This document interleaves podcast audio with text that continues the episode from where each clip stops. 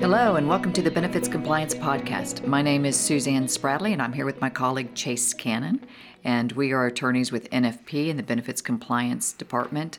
And we bring this podcast to you to break down relevant topics that have to do with health reform or other things that could impact um, employee benefit plans.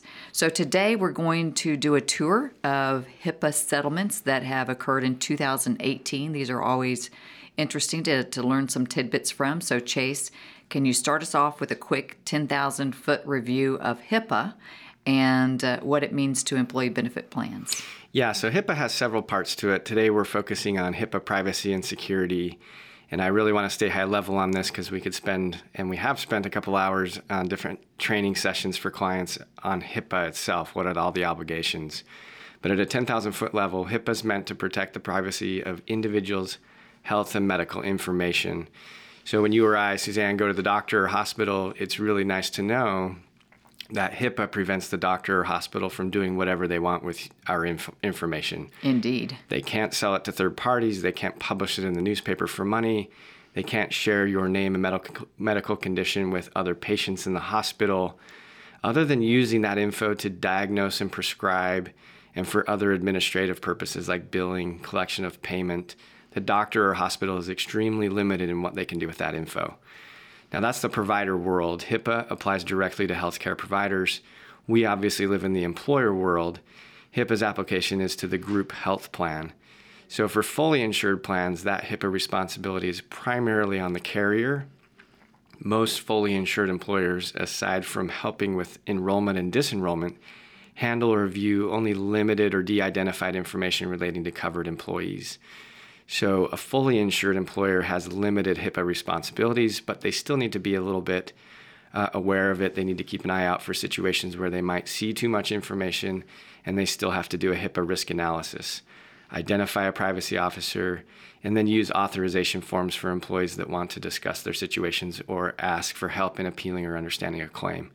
So a fully insured employer is not totally out of the woods, but they definitely don't see the full brunt of uh, HIPAA, that's really where a self insured employer comes in. They're stepping into the role or the shoes of a group health plan. And so the employees of the employer are the ones seeing a lot of this inf- sensitive information in a self insured context. They're operating the plan, they're making plan decisions on claims. So that full scope of HIPAA comes in and applies to uh, the employer. They have to comply with all of HIPAA's requirements.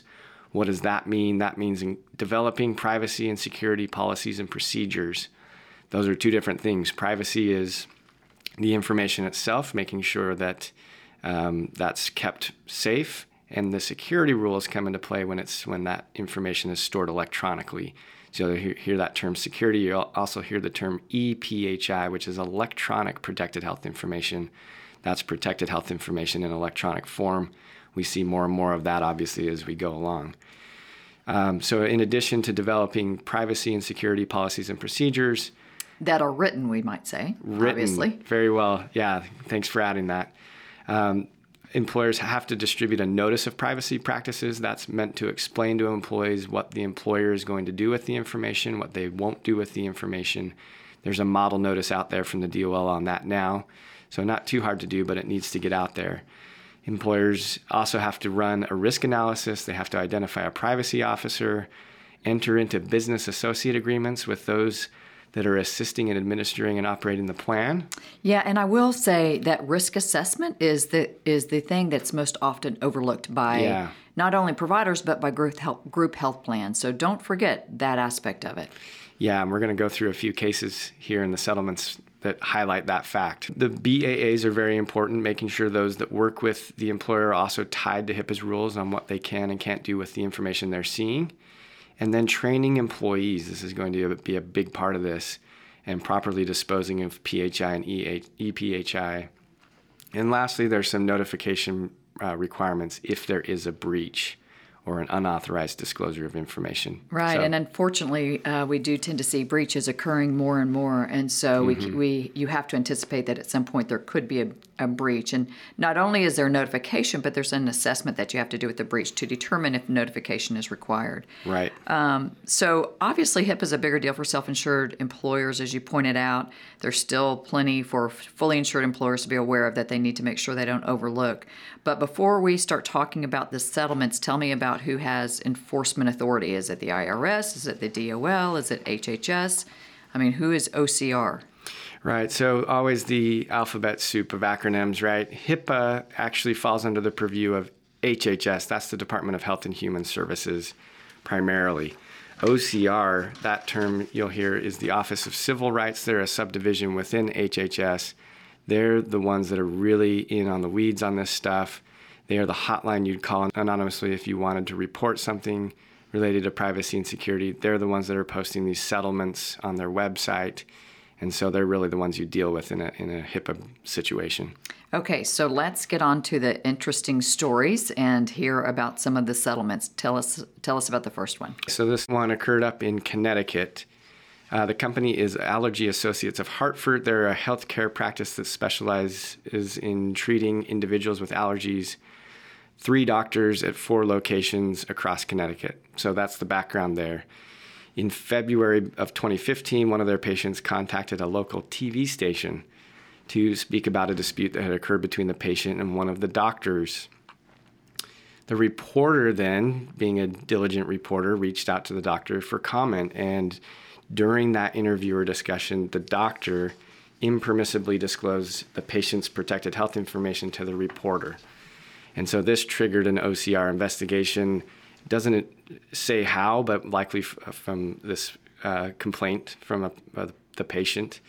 OCR investigates, they found that the doctor's discussion with the reporter demonstrated a reckless disregard for the patient's privacy rights. Uh, the disclosure also occurred after the doctor was instructed by the allergy associates, the doctor practices privacy officer, to either not respond to the media or respond with a no comment. And so the practice ended up paying $125,000 to settle this issue, and they had to agree to a corrective action to uh, plan to monitor their compliance with HIPAA. So this is an interesting one, I think, because the company seemed to be on top of things here.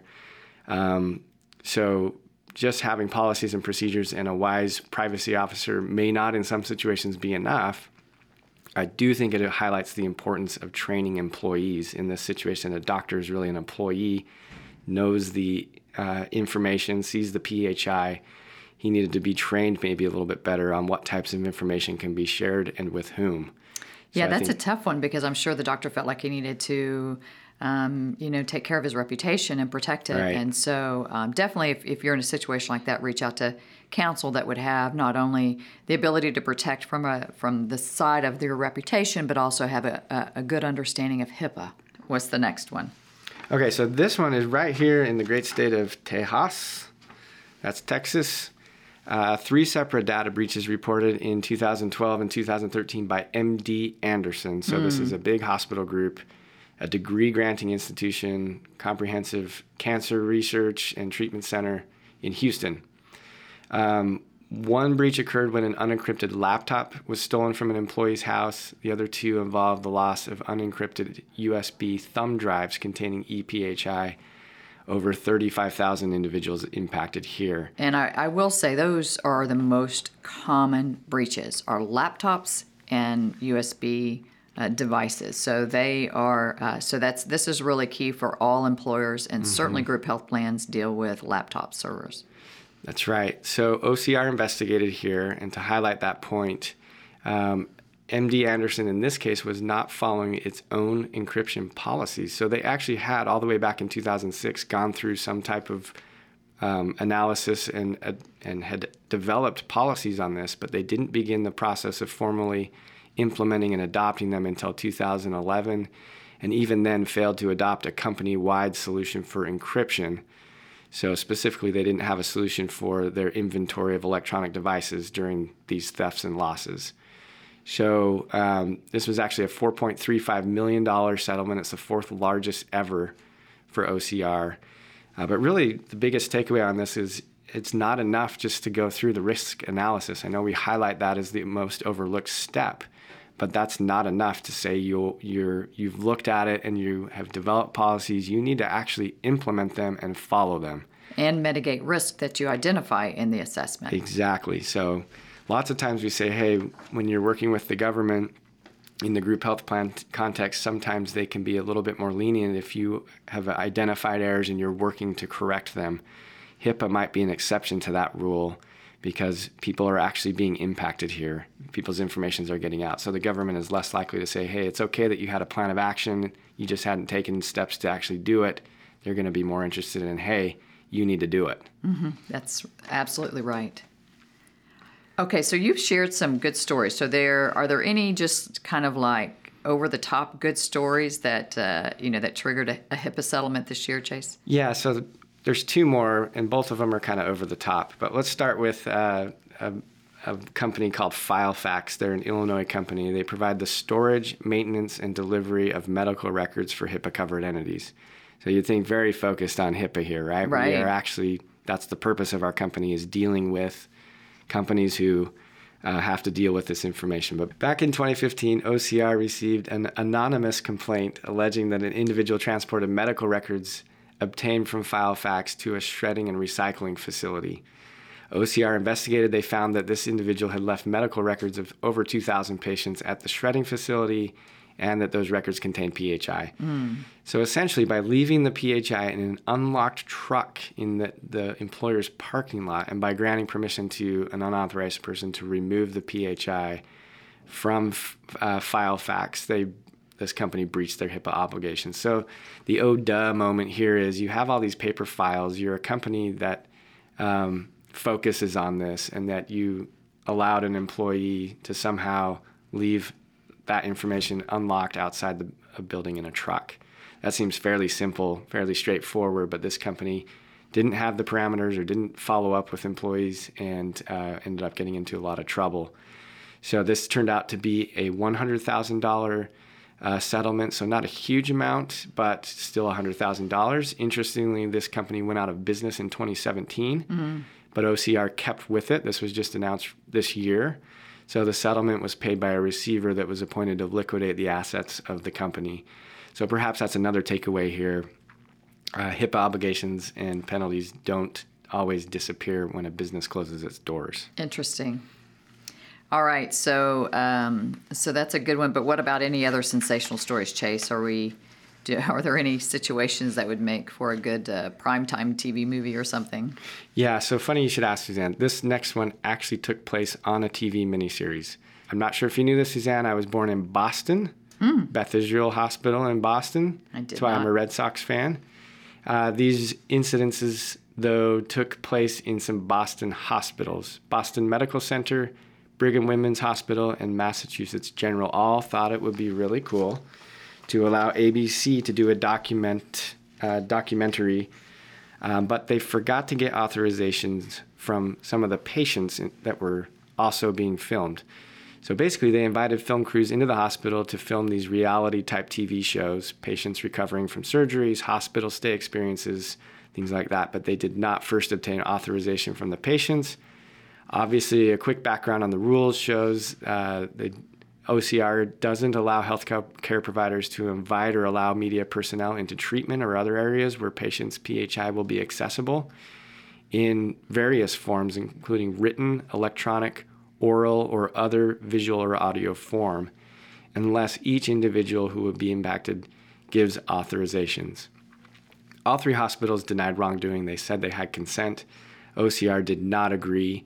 This actually was similar to another hospital incident, also for an ABC documentary back in 2016 in New York. So you'd think maybe ABC or somebody would have picked up on this, uh, but resulted in a $1 million penalty for the hospitals. OCR had this quote to say Patients in hospitals expect to encounter doctors and nurses when getting treatment, not film crews recording them at their most private and vulnerable moments. Right. Hospitals have to get authorization from patients before allowing strangers to have access to patients and their medical information. I don't think I'd be a happy camper if no. I was in the hospital and had a film crew filming right. me. So, like I said, this is a hospital, so not your usual employer group health plan, plan scene. But I think that quote, altered only slightly for context, is equally applicable for the employer scene. Employees expect privacy and sensitivity in their most private and vulnerable moments. That comes when employees are dealing with a group health plan, when they're maybe going to the employer for guidance or to help work through a claim, that kind of thing. So I think this case really has some good takeaways. OCR required these hospitals to create a corrective action plan that includes implementing a staff training program, developing policies and procedures around photography, video, and audio recordings. So you can think of other situations too where maybe it's not an ABC miniseries, it's just people showing up and filming their loved ones in the hospital. They probably need to have a policy around that. Uh, but uh, an unlikely scenario for an employers, but a good reminder for our clients to do a risk analysis, implement staff training, and follow through with these policies and procedures. So we I mentioned this earlier, but so many of these really are pertaining to hospitals or provider groups. So we want to, you know, is there? Are, can you speak to any enforcement actions um, against employer groups? Yeah. So going back further than 2018, there are settlements involving non-provider employers. In addition, there are plenty of non-published settlements regarding private employers. You may hear about these in other forms in the media, or you may not. These are, you know, sometimes just get settled privately and you don't hear about them. But audits can come up from OCR audits. Um, they also send out questionnaires to random employers. We've seen that HIPAA questionnaires that uh, hopefully uh, people respond to, but then uh, perhaps OCR sees issues, and then complaints from employees. So that's um, ways that this can come up for uh, employer groups. There's also potential for the DOL to step in or at least have eyes for an OCR referral the DOL, remember, is there to protect employees' interests as participants and beneficiaries under group health plans. And employers, particularly those sponsoring self insured plans, have to follow plan documents. They have to outline these HIPAA policies and procedures. So there's some crossover there. And there's potential for the DOL in response to an employee complaint about benefits gen- generally or a uh, complaint about following appeals procedures there's all sorts of ways that the DOL could step in and see there's a privacy or security issue and quickly refer that over to OCR.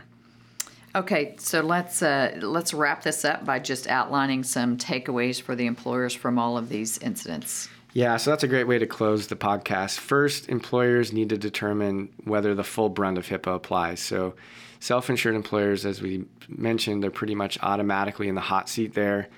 Um, but for uh, the second thing really is to develop, a, or sorry. That's okay. Second, a HIPAA risk analysis should be performed. We've hit on this throughout the discussion here, but employers need to figure out where leaks could be within the organization and structure. Um, third is to pull in all the relevant players within the company. So think about all the players that need to be involved in these discussions. A few that we've listed include the IT team, your computer people, the C suite, uh, legal. Obviously, you're dealing with some liability for the company here. All those involved in HR and benefits. I also would add to that list vendors, um, those that are working with administration of the plan. But IT is probably going to be the key, particularly when it comes to security and protecting ePHI. Fourth, develop policies and procedures for privacy and security and implement them across the board, and then check in to make sure they're being followed.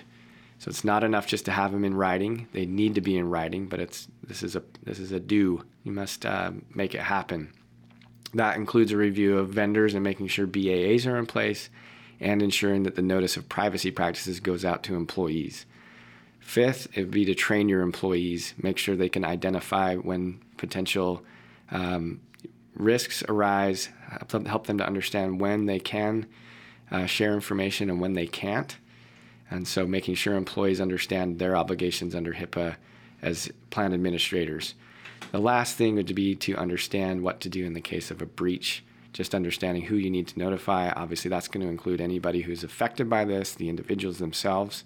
And then if it rises to certain levels, you will have to notify the media and, as we've seen in these cases, reach out to OCR directly and self report which is never a fun thing. Right, and, and, and also consider state law. I'll just have to mention because a lot of right. states have certainly implemented laws concerning breach notification.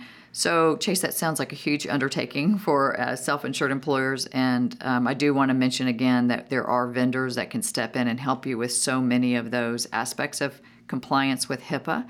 So, reach out to your NFP broker for resources, HIPAA compliance resources, and we can certainly provide that information for you. Right. So, Chase, thanks for going through all of that. That's a that's quite a, a lot to go through with HIPAA, but it, it just brings up an important point that um, you have to stay on your toes with this compliance, and uh, they are still actively enforcing it.